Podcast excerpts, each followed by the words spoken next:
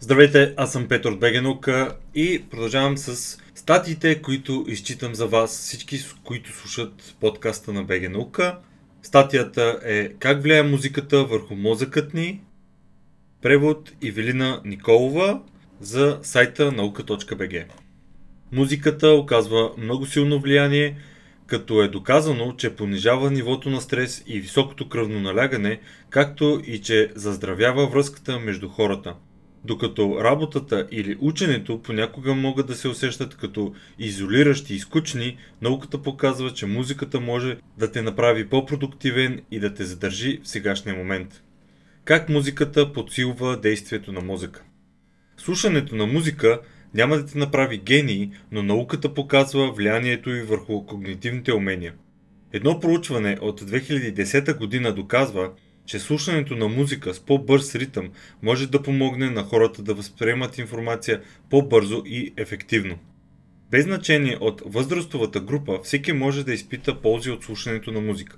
През 2016 година група изследователи доказват, че пишейки есетата си с музика на заден фон, децата използват по-разнообразна лексика и се справят по-лесно, за разлика от тези, които пишат в тишина. При по-възрастните хора същия този фактор влияе позитивно при възприемането на нова информация. Влиянието на музиката върху обработката на информация и по-добрата памет може да бъде асоциирана с активирането на специфични невронни връзки. Наблюдавайки активността на мозъка на хора, които се опитват да запомнят нови думи, през 2015 година изследователи откриват, че чуването на звуци помага за този процес и дори води до свързването на части от новите думи с такива от вече познати. Като този процес прави задържането на информация в постоянната памет по-лесно. Сканирането на мозъка на участниците също показва намалена активност в префронталния кортекс, което предполага, че музиката облегчава тежестта от нахуването на епизодични спомени, които се явяват като пречка. Една музикална сесия в Spotify може да ни помогне да бъдем по-съсредоточени. В тази връзка Уилям Шродер, терапевт и съосновател на Just Mind Counseling в Остин, Тексас, казва, когато слушаме нещо, това ни помага да контролираме по-добре мислите си и да избегнем тези, които затрудняват съзнанието ни и дори се превръщат в наптрапчеви. Той обяснява, че щом музиката може да влияе върху различни връзки в мозъка, значи активира не само по-добрата памет, но и такива области, свързани с концентрацията, удоволствието и мотивацията. Как да избираме жанровете? Не можем да определим идеалния жанр музика за постигането на по-висока продуктивност, понеже той е различен в зависимост от личните ни предпочитания. За тази задача Шродер пуска различна музика на пациентите си, от рап до саундтрака на Хари Потър, когато им дава задачи, които ангажират активно съзнанието им. Той казва, че някои от тях се мотивират да работят повече, докато слушат позитивна поп музика. За тези на които им е по-трудно да се съсредоточат, той препоръчва по-успокояващи песни, заявявайки.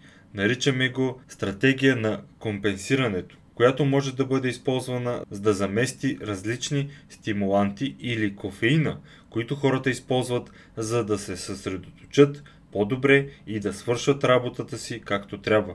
Така че, ако имаме нужда от кратка почивка, слушането на успокояваща музика може да ни помогне да се ориентираме отново в работния процес. Понякога обаче, дори да е изкушаващо да превъртаме новия албум на любимия ни изпълнител, текстът в музиката може да е нещото, което отнема вниманието ни от другите неща. Спрямо бизнес ревю на Харвард, подобни разсейвания може да отнема на човек 15 минути, за да се върне обратно в процеса на работа. Дори малките прекъсвания, като рекламите между различните песни, могат да ни разсеят много бързо. За да избегнем този процес обаче, Шродер препоръчва да слушаме музика, която не ангажира активно мозъка ни. Моя личен съвет към хората е да използват устройство, което може да бъде настроено на режим Не безпокойте, без значение дали това е телефонът, лаптопа или телевизора им.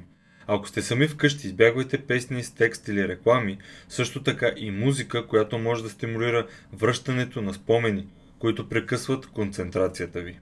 Оказва се, че дори няма нужда да си пускаме песни, тъй като слушането на бял шум или звуци от природата могат да попречат на всички заобикалящи неща, които ни разсейват и да ни помогнат да учим по-добре. В провеждането на едно проучване възрастни хора са били разделени на две групи. Такива, които са се опитвали да запомнят нови фрази на фона на бял шум и такива, които са ги учили в тишина, като на първите им е било далеч по-лесно да ги освоят, според Шродер, този шум дори може да понижи нивото на тревожност. Различни задължения, различни песни. Когато извършваме задания, които изискват повече запаметяване или аналитично мислене, песните без текст могат да бъдат по-малко разсейващи. И докато ефекта на Моцарт вече не се прилага толкова активно, гласящ, че слушането на класическа музика повишава нивото на интелигентност при хората, съществуват научни доказателства, че той може да бъде полезен при запомнянето на нова информация. Студенти, които са слушали класическа музика, докато са присъствали на лекция и по-късно са заспивали, Слушайки същите песни, през следващия ден са показвали подобрение от 18% в запомнянето на нова информация. Но защо да слушаме музика изобщо? Разбира се, тя ни носи доста предимства, но не винаги липсват такива при работенето в тишина. В край на краищата, този начин на работна дейност може да действа по-добре при едни хора, докато при други не. От проучване, проведено през 2017 година, става ясно, че музиката помага при хора, които имат по-голям капацитет на паметта си при работа. Друго проучване показва, че влиянието върху дейността на мозъка е позитивно само при някои индивиди.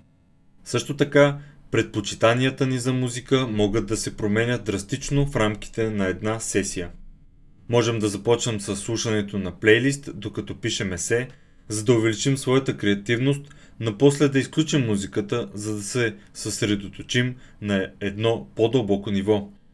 В тази връзка Шродер споделя, че казва на пациентите си да виждат различната ситуация като правенето на салата, понеже има много съставки, между които могат да избират докато работят. Могат да започнат правенето на гръцка салата, но след това да съчетаят нещата по такъв начин, за да отговарят на дадената ситуация и предпочитанията им за вкус.